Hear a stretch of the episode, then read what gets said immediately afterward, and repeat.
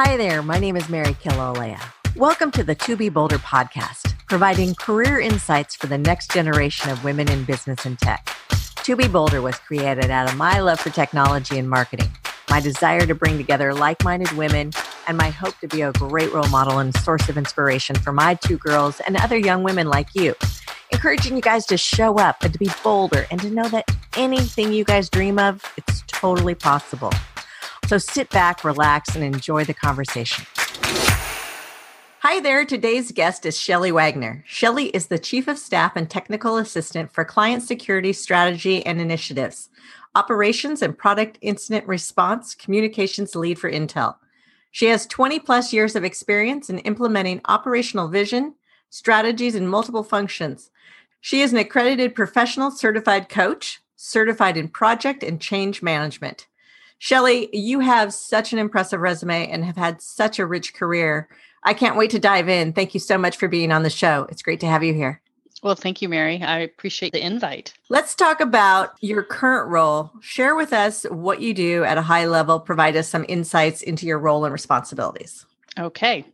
Well, I'm. I, I think I'm lucky that I have uh, three or four roles here. um, so, a chief of staff, a technical assistant. The technical assistant is somewhat um, like Intel it may not be used outside. Chief of staff, you run basically all the meetings, you make sure uh, the work is planned out, any kind of internal or external presentations for your boss you own. Um, and then it really depends on the focus of the manager. So, for example, with COVID, there aren't a lot of keynotes. So we, um, to get our story out for security, I am managing uh, a podcast series uh, called Cybersecurity Podcast or Cybersecurity Inside, and we kicked it off last September. So that's been really fun because I had not done any marketing. oh, that's great. That. And then the product response team. So basically this this is across industries. It really is when you identify evaluate and coordinate responses to a security what we call vulnerability. And if you were going to think about this think about like if you if you remodeled your kitchen and you're single and 5 years later you have a couple kids and you find out that with them going in and out or something, it gets really cold. So you didn't plan for it, but it's a vulnerability. Mm-hmm. So um, I'm a comms lead, which means it's both internal and it's ex- external facing.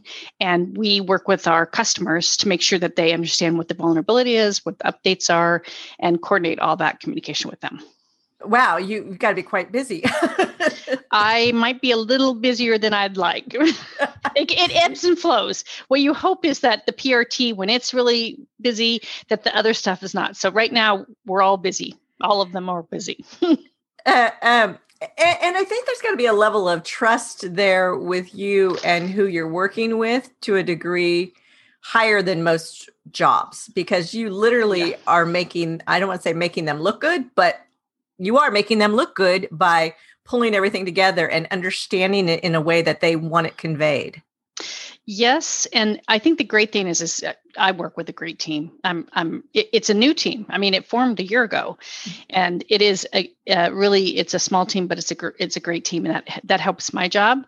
But there is um, a high degree of interaction. I mean, when you're a TA, chief of staff, you're working with your boss very closely what are some of the, the, the perks if you will of being a, a, ta so i assume travel would be a perk in normal circumstances in normal.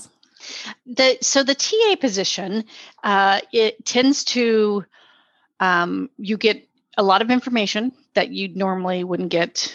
For example we get pass downs from the corporation because our boss may need it uh, you mostly it, i don't have to say hey my boss wants this. It pretty much says i'm a ta and it opens doors just because everybody knows what that is.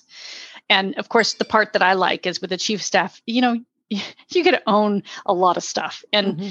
i don't mind that. I, i'm very organized and so running staff and such i kind of like that. Uh, now are ta roles like a, a two year role or do they have yes. a, it's a usually Well, so really depends, but what the, there's kind of this uh, unwritten rule that is between it's about 18 months. Okay. Now, again, COVID's a little bit different because normally you'd be traveling a lot and there's a lot of keynotes. Usually it's vice presidents and above, like corporate vice president, and our fellow that is like a technical vice president. Those are the people who get TAs. Got it. Okay. Well, let's talk about some of the other roles that you've had within your career because I know you've been at Intel for a while. So, how many years have you been at Intel? I'll hit 30 this June. Oh my goodness. Okay, so I can't wait to hear the different roles that you had in your in your career, your rich career. Okay, so I have been one of those people. So some, you know, we have a lot of engineers that have this, you know, deep technical. I'm not that person. I'm the person who is a, more functional across. I have been fortunate to been be in have been in every function, every mm-hmm. function. And I'm going to count marketing in what I'm doing today because that was the one thing I would say I've never done marketing and I used to say I never will, but never say never.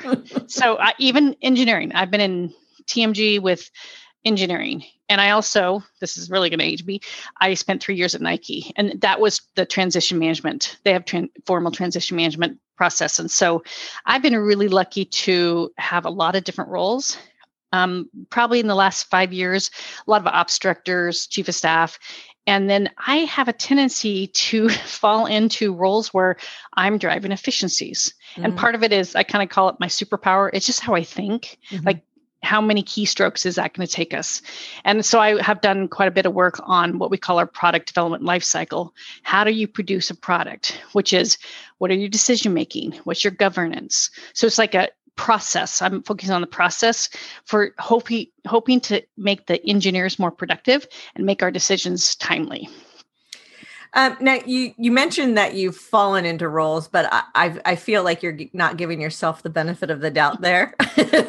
have Have you um, navigated your career over the years in a strategic way, um, thinking when you took on one new role how that was going to get you to the next, or was it, you know, jobs open because of the successes that you had in current roles? What's been your approach in that?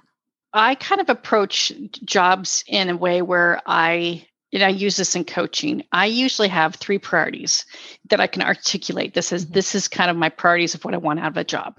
By the way, it changes as you age. Mm-hmm. And so when you are thinking about changing, I really look at the three priorities. And if I'm starting to look, I look at the organization, the leader, who may not be the manager, by the way, then the manager, and then the job. And I have what so did I say, oh, I'm missing marketing, for example? Now, mostly it'd be like, what's that organization look like? And can it offer what I want? And I have had a lot where a job has opened up and, you know, someone's said, hey, why don't you think about doing this? So, fortunately, a lot hasn't been me looking at jobs online and trying to find something. But um, I use, usually try to take a pretty systemic view of where I'm going to be. And you know how much risk i want to take that that is so important the the thought process and things that you consider is really the environment of the group that you're going to go in the leadership in which that group is um, driven by because ultimately that trickles down. It does. What are some other important questions that you ask yourself um, or give advice for those that you coach uh, on looking at taking a role?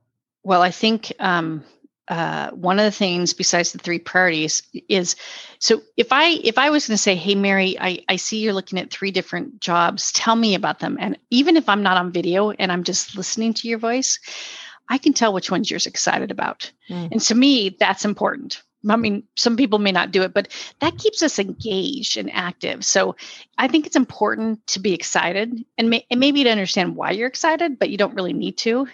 And then for me, it's, uh, and I think most people, you have to, it has to make you a little uncomfortable. Mm-hmm. I mean, you mm-hmm. want to learn and grow. Otherwise, you're going to get bored in six months. So, um, and then, of course, there's the conversation depending on where they are in their career and if they want to get promoted, what the scope looks like. Right. Um, what have been some of your biggest challenges that you faced over your career, and how have you uh, successfully dealt with them? So I think the biggest challenge I had is in my mid 30s, I was diagnosed with a autoimmune disease. Mm. And at the time, you know, it was like, uh, you know, hey, you have Hashimoto's, here's some pills, which I took for my thyroid, and I went on with life till about four years later, I hit the wall. And it has been a constant battle since then. And so there, there was a, I had to make some pretty significant uh, choices. I mean, Intel's very intense. I had to make choices about balance and sleep and very strict diet. I always worked out for stress relief. And so I, at some point in time, I started winning. And then I took a job as an ops director for a corporate VP for about two and a half years. And it was insane. It was insane. I mean, I liked it, but it was insane. I worked way too much and I lost all my boundaries and I slit I basically had I mean, I was actually in my mind thinking, am I going to have to retire? Mm. So we're not doing that anymore. so for me, it's just, you know, balance it, now, especially with COVID, I've had to actually do things I've never done before. Like I block off my lunch. I block off. I will allow certain amount of 7 a.m. meetings and certain amount of 5 p.m. And so I negotiate either with myself or my boss.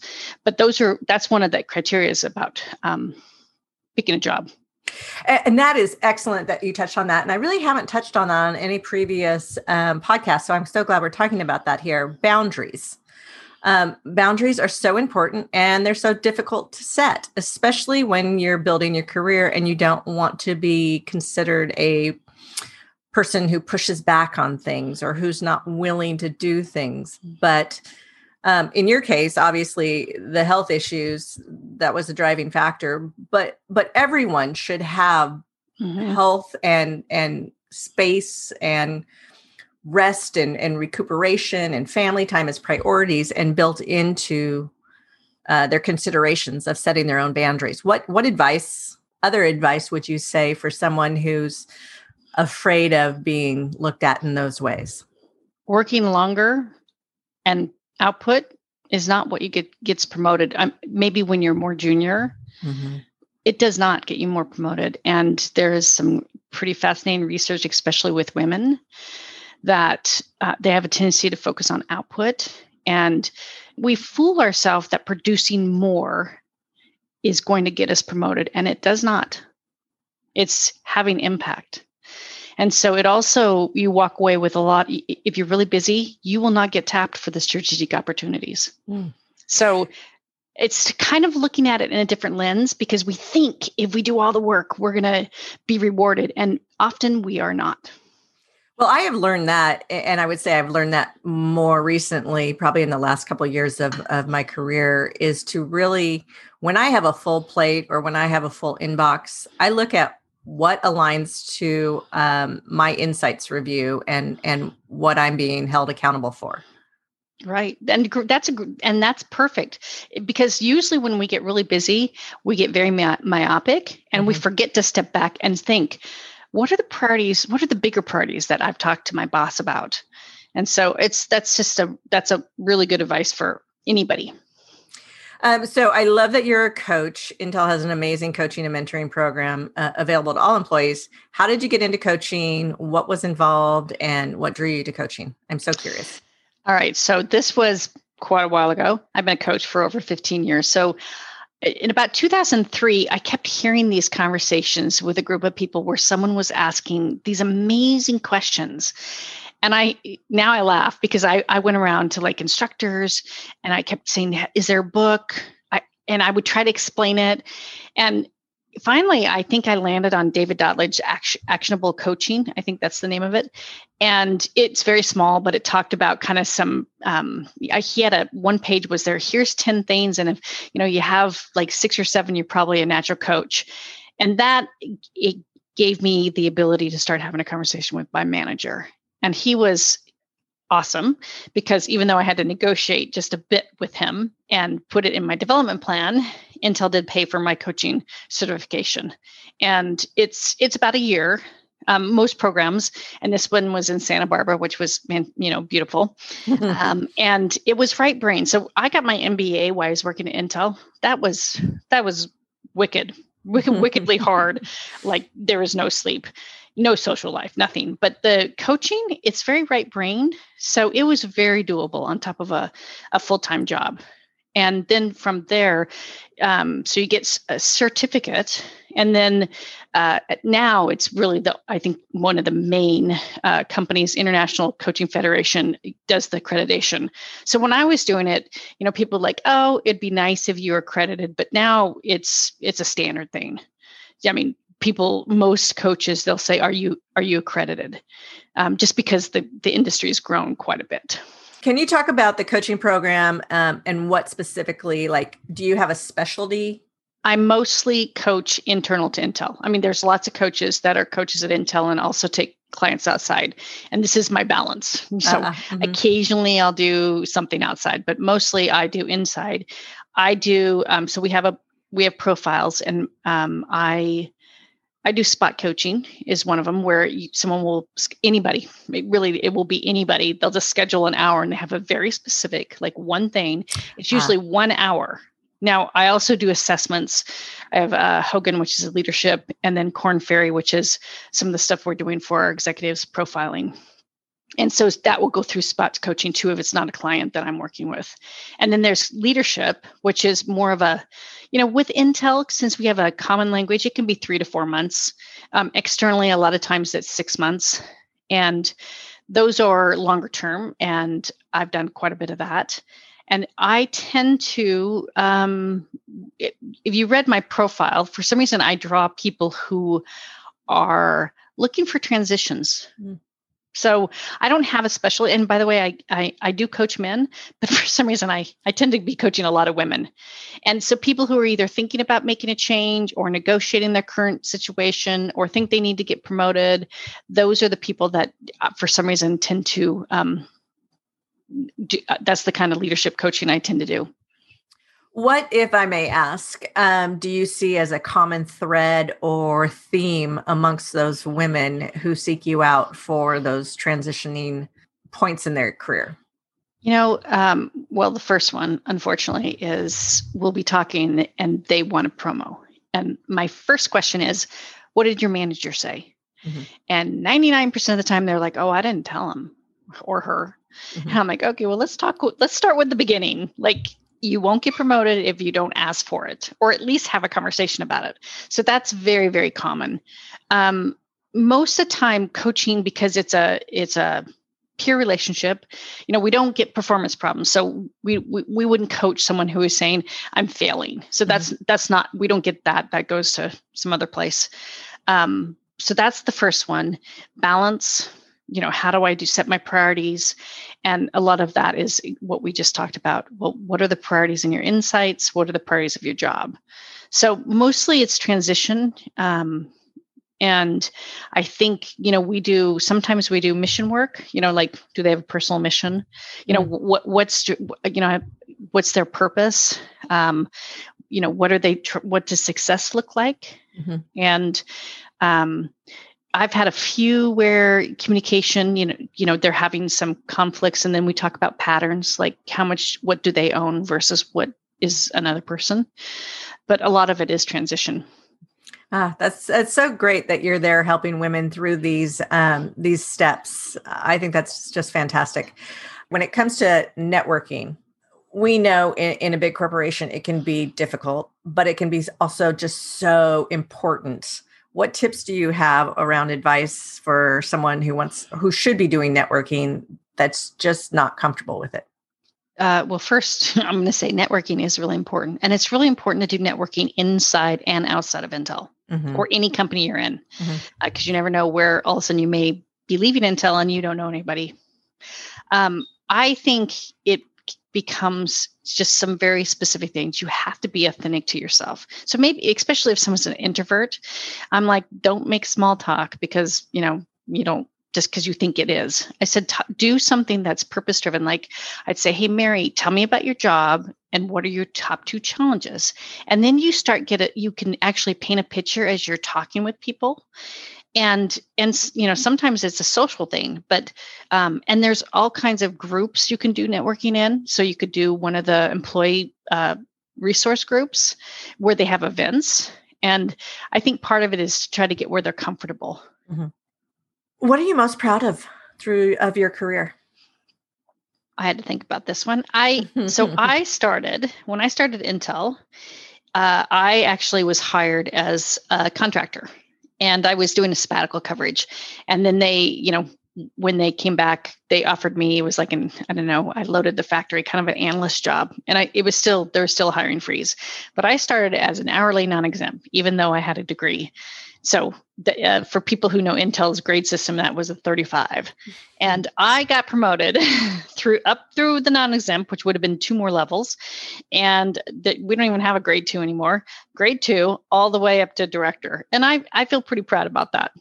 That is something to be very, very proud of. That's that's wonderful. If you could tell your 20 year old self something, what would it be? Oh, I would have not to strive so hard that mm-hmm. basically um, if i hadn't you know i kind of was very intense and i think basically things work out how they're supposed to. And sometimes they may not work out the way you wanted them but it, it could be better. So i probably wouldn't have um, stressed on that as much as i did. What's the best piece of uh, career advice you've ever received?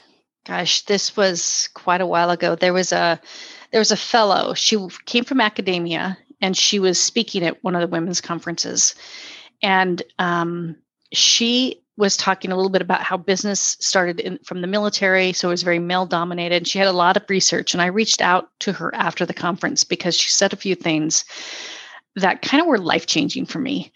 Um, at the time, uh, so some of the research she shared with me is that women can get very attached to their data analysis or whatever they're presenting. So it's their baby, their project. Mm.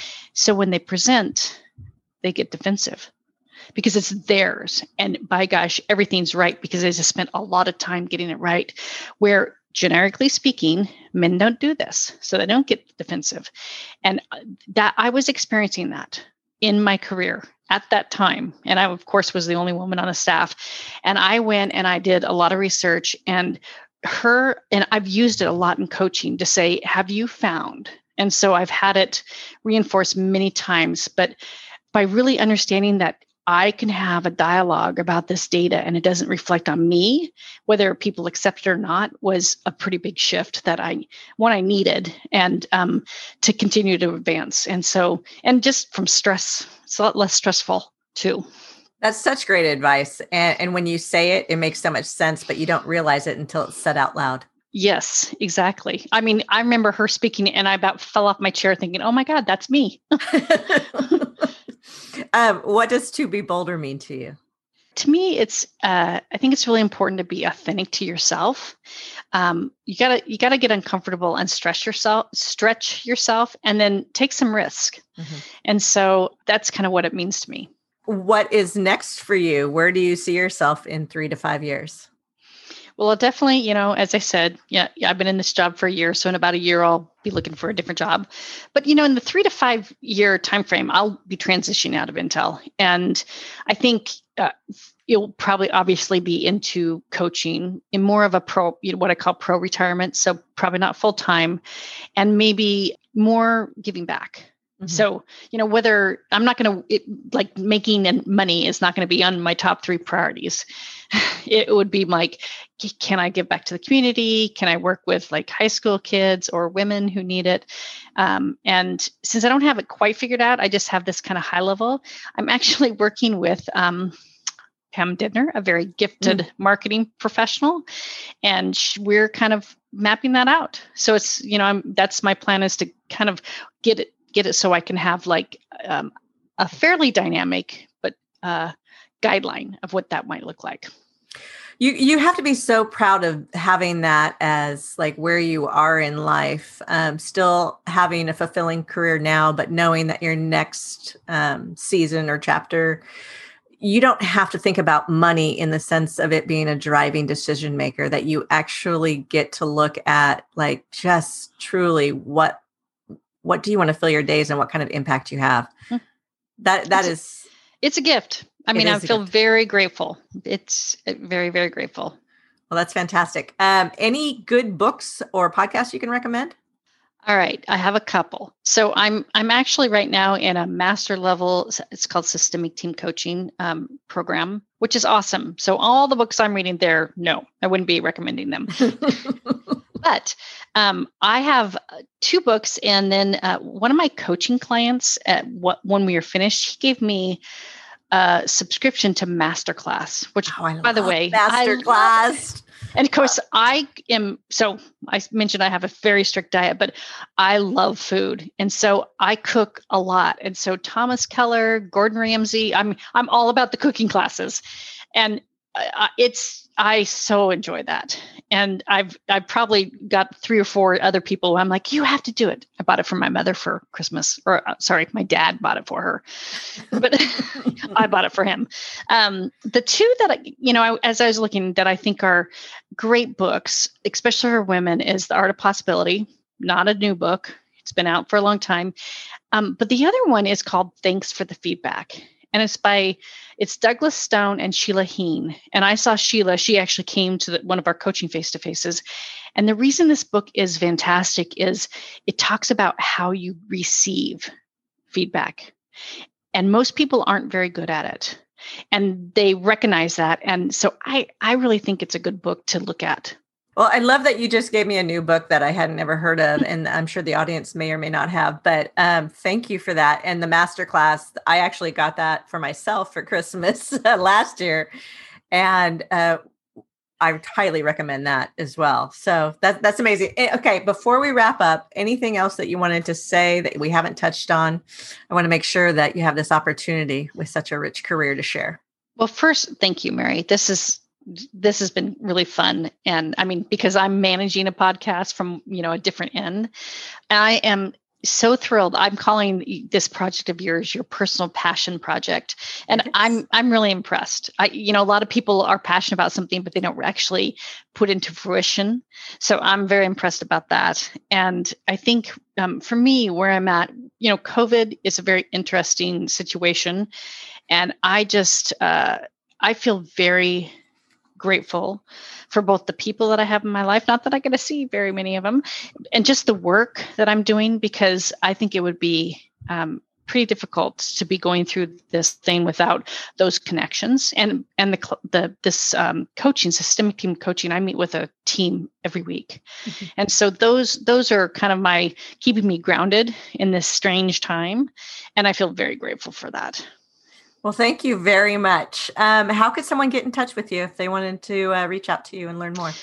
Uh, LinkedIn or Twitter. Um, Twitter, you may see a whole bunch of security posts and definitely podcasts, but LinkedIn for sure. I I own the social um, media um, for our podcast, so I'm actually on it quite a lot.